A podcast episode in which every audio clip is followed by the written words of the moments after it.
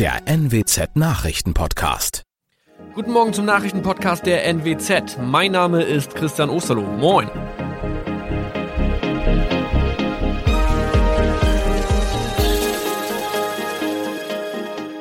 Und das sind unsere regionalen Nachrichten am Morgen. Die Grünen wollen Moorstraße in Oldenburg umbenennen. Viereinhalb Jahre Gefängnis für Falschgoldhandel. Und Landkreis Cloppenburg meldet ersten Omikron-Fall. Der Name Moorstraße könnte laut den Oldenburger Grünen rassistisch aufgefasst werden. Deshalb fordern diese eine Umbenennung.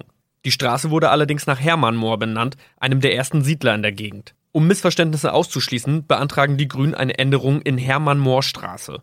Dann müssten alle Anwohner ihre neue Adresse in ihren Pässen angleichen. Außerdem müssten Polizei, Feuerwehr, Rettungsdienste und Anbieter von Navigationssystemen informiert werden. Die Stadtverwaltung schlug vor, ein Zusatzschild mit Informationen zur Person Hermann Moor anzubringen. So könne man alle Irritationen beseitigen. Tobias G. musste wegen dem Verkauf von Falschgold am Mittwoch vor das Landgericht Oldenburg. Nachdem der Schortenser bereits im Mai zu einer Freiheitsstrafe von mehr als drei Jahren in Jever verurteilt wurde, betrieb er seinen Handel auf eBay Kleinanzeigen weiter. Das wog bei der Verhandlung schwer auf. Der siebenundzwanzigjährige schrieb in die Inseratsüberschrift das Wort Plated, was so viel bedeutet wie überzogene und nur vergoldete Ware. Da im weiteren Anzeigentext aber die Rede von einem Reinheitsgrad war und die abgebildeten Goldbarren eine Seriennummer trugen, handelt es sich hierbei um eine Täuschung. Tobias G. wurde zu viereinhalb Jahren Haft verurteilt. Ein weiterer Fall der neuen Omikron-Variante ist am Mittwoch im Nordwesten bekannt geworden. Der Kreis Cloppenburg bestätigt, dass eine Frau bei ihrer Rückreise aus Südafrika am Hamburger Flughafen positiv getestet wurde. Sie befindet sich weiterhin in Hamburg in Quarantäne. Da die Frau im Landkreis Cloppenburg lebt, sei auch das Gesundheitsamt Cloppenburg für diesen Fall zuständig. Zuvor gab es bereits bestätigte Omikron-Fälle in der Wesermarsch und im Kreis Leer. Das waren unsere Nachrichten aus der Region. Weitere aktuelle News aus dem Nordwesten finden Sie wie immer auf N W Z Online. Und Aktuelles aus Deutschland und der Welt hören Sie jetzt von unseren Kollegen aus Berlin. Vielen Dank und schönen guten Morgen. Ich bin Benedikt Meise und das sind heute unsere Themen aus Deutschland und der Welt.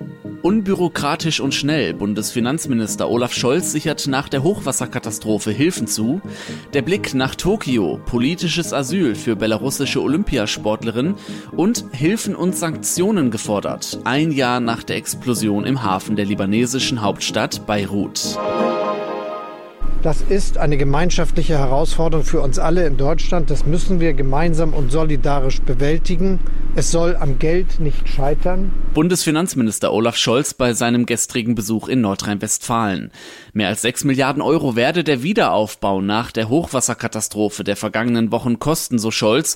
Unbürokratisch sollen die Hilfen nun ausgezahlt werden. Außerdem soll die Insolvenzantragspflicht für Firmen vorübergehend aussetzen. Das will das Bundeskabinett am Vormittag beschließen. Viele Unternehmen stehen vor dem Nichts. Um Firmen zu helfen, die durch die Flut alles verloren haben und zahlungsunfähig geworden sind, soll die Insolvenzantragspflicht wegfallen. Das bedeutet, dass Unternehmen Zeit bekommen, um notwendige Finanzierungen anzuleiern. Konkret soll die Pflicht bis Ende Oktober ausgesetzt werden. Der Bundestag muss dem Gesetz zustimmen. Bundesfinanzminister Scholz betonte nach seinem Besuch im Flutgebiet, dass für den Wiederaufbau eine gemeinsame nationale Anstrengung nötig sei. Johanna Theimann, aktuelle Redaktion. In einigen Bundesländern sind die Sommerferien schon wieder vorbei, in den anderen neigen sie sich langsam dem Ende. Bedeutet, die Rückreise steht an und wer aktuell außerhalb Deutschlands im Urlaub ist und nicht gegen Corona geimpft oder genesen, der braucht für die Rückreise einen aktuellen negativen Test. Teilweise müssen die Tests auch selbst bezahlt werden und das kann ganz schön teuer werden.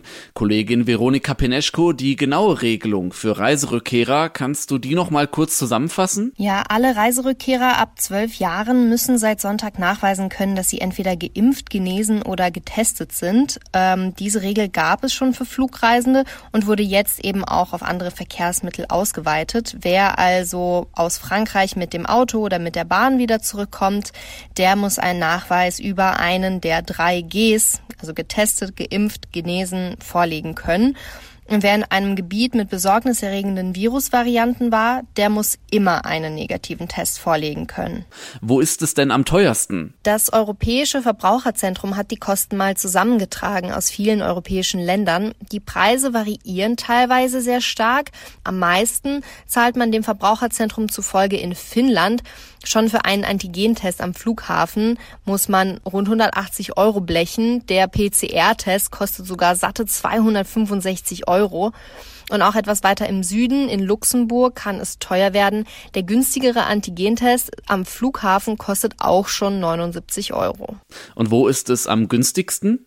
Ja, in einigen Ländern kann man die Preise echt mit den Preisen in Deutschland vergleichen. Beispielsweise in Zypern, Ungarn oder Griechenland liegen die Preise so um die fünfzig Euro für einen P C R-Test. Und Antigentests sind da immer noch günstiger.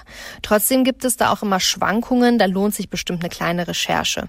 Günstig an einen P C R-Test kommt man in Tschechien. Der kostet da nur rund dreißig Euro. Komplett kostenlos sind die Tests vorerst in Dänemark und in den Niederlanden, sogar für ausländische Touristen. Und wenn man sich vorher hat impfen lassen, dann muss man gar nichts zahlen. Aber wird das überhaupt wirklich kontrolliert? Und was droht mir, wenn ich mich nicht daran halte? Ja, es wird stichprobenartig kontrolliert, am Flughafen sowieso und jetzt auch an den Autobahnen und in Zügen bei Grenzübergängen. Laut Bundespolizei werde aber niemand an der Grenze zurückgeschickt. Wenn man sich nicht an die Regeln hält, muss man aber mit einer Anzeige rechnen. Es können auch Bußgelder verhängt werden. Besten Dank, Veronika. Der gestrige Tag war ein erfolgreicher für das deutsche Olympiateam in Tokio. Zweimal Gold im Bahnradfahren und Weitsprung, dazu Silber und Bronze im Turnen, Segeln und bei den Kanuten. Aber es gab auch Niederlagen im Beachvolleyball, Basketball und Hockey. Heute gibt es eine Premiere. Erstmals tritt eine deutsche Skateboardfahrerin bei Olympia an. Die Sportart ist ja neu. Unterdessen ist die belarussische Olympiasportlerin Kryszina Zimanouskaja auf dem Weg von Japan nach Polen. Dort bekommt sie politisches Asyl.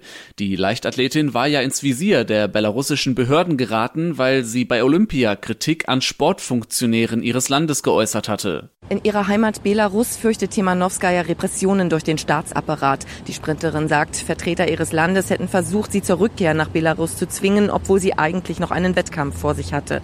Die vierundzwanzigjährige fordert, dass untersucht wird, wer die Anweisung dafür gegeben hat. Auch Athletenvertreter und Politiker fordern Strafmaßnahmen gegen Belarus. Temanowskaja hofft, dass sie in Polen erst einmal sicher ist und bei den nächsten Olympischen Spielen wieder antreten kann, dann für ein anderes Land. Auch ihr Ehemann ist inzwischen aus Belarus geflüchtet. Manja Borchert, Olympiastudio Tokio. Heute, vor genau einem Jahr, hat eine Explosion im Hafen der libanesischen Hauptstadt Beirut die Menschen in Angst und Schrecken versetzt.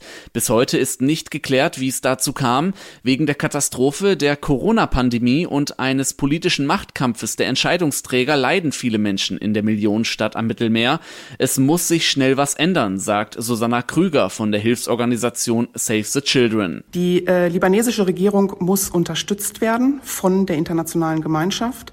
Und wir glauben auch als Save the Children, dass die humanitäre Hilfe aufgestockt werden muss. Aber es ist auch an der Zeit, über Sanktionen nachzudenken, damit die Regierung einen Weg in die Zukunft für ihre eigene Bevölkerung stattfinden lässt. Gegen Mittag wollen sich heute mehrere Länder zu einer Hilfskonferenz für den Libanon zusammenschalten. Bundesaußenminister Heiko Maas wird daran auch teilnehmen. In unserem Tipp des Tages sprechen wir heute mal über Stress bzw. über Stressvermeidung, denn egal ob im Privatleben oder im Beruf, die Lösung heißt Zeitmanagement. Wer seine Zeit gut einteilt, kann Stress vermeiden. Oft ist das aber leichter gesagt als getan. Es erfordert Disziplin und einen Plan. Beides hat mein Kollege Jan Henner Reize und über den Plan sprechen wir jetzt mal. Jan Henner, wenn ich das Gefühl habe, ich kriege das alles nicht zu meiner Zufriedenheit hin, was kann ich tun? Der erste Schritt ist der schwierigste. Sich eingestehen, dass da gerade nicht alles rund läuft und aufhören, in seinen Gewohnheiten, die Stress bringen, einfach immer weiterzumachen. Also Stopp sagen, innehalten und sich überlegen, was ist mir wirklich wichtig, was muss unbedingt und zuerst gemacht werden. Sich also eine To-Do-Liste machen, sich am besten die Zeit auch dafür nehmen, das aufzuschreiben. Das ist der Anfang, um aus der Stressmühle rauszukommen. was macht eine gute To-Do-Liste denn aus? Wie hilft mir die dann wirklich weiter, stressfreier durch den Alltag oder den Arbeitstag zu kommen? Klar, das Wichtigste kommt zuerst und wird dann auch möglichst beendet, bevor mit dem nächsten Punkt angefangen wird. Und auch die Dinge, die unten auf der Liste stehen, erstmal möglichst aus den Gedanken verbannen, also sich an seine Prioritätenliste dann auch halten und die nicht ständig wieder durcheinander werfen. Bei größeren Projekten macht es Sinn, die in kleine Abschnitte einzuteilen, sodass man zwischendurch immer wieder was abhaken kann und, auch wichtig, delegieren, also Aufgaben oder Teile davon abgeben. Wie schaffe ich es denn, Aufgaben zu bewältigen, zu denen ich vielleicht keine Lust habe? Sich durchzuringen, mit etwas anzufangen, ist ja oft das Schwierigste. Dann ist generell hilfreich, das Begonnene auch durchzuziehen, nicht ständig aufhören und wieder neu anfangen müssen. Ablenkung vermeiden, also Handy am besten weit weglegen oder ausmachen, Tür zu. Dann aber auch von vornherein Pausen einplanen als kleine Belohnung. Gerne auch kurze Pausen, fünf Minuten und die dafür häufiger. Das trägt auch dazu bei, dass man weniger Fehler macht. Ja, das werde ich dann heute direkt mal ausprobieren. Danke, Jan Henner.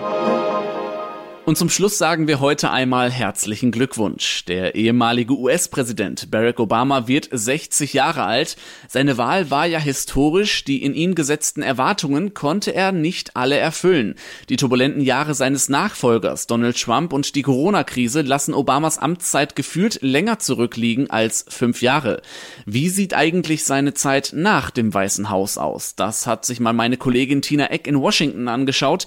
Tina, kurz vorab, es gibt ja Kontroversen über Obamas Pläne, eine große Geburtstagsparty zu schmeißen. Ja, da hagelt es äh, Kritik. Es hieß nämlich, Obama habe vor, eine große Promi-Party äh, in seiner Villa auf der Insel Martha's Vineyard zu feiern. Unter den angeblich vierhundertfünfundsiebzig geladenen Gästen sind äh, solche Leute wie Steven Spielberg, Oprah Winfrey und George Clooney.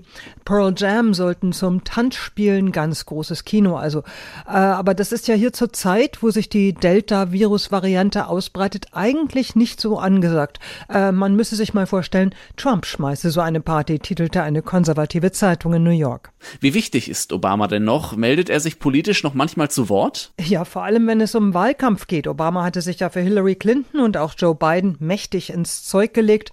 Ansonsten meldet er sich ab und zu mal zu Wort, äh, ruft die Menschen zum Beispiel zum Impfen auf oder kritisiert auch mal das eine oder andere, den Umgang mit Corona, Klimaschutz oder Polizeigewalt gegen Schwarze. Aber generell hält er sich ziemlich zurück. Es macht hier auch nicht unbedingt Schlagzeilen, wenn Obama irgendwas sagt, glaubt oder findet.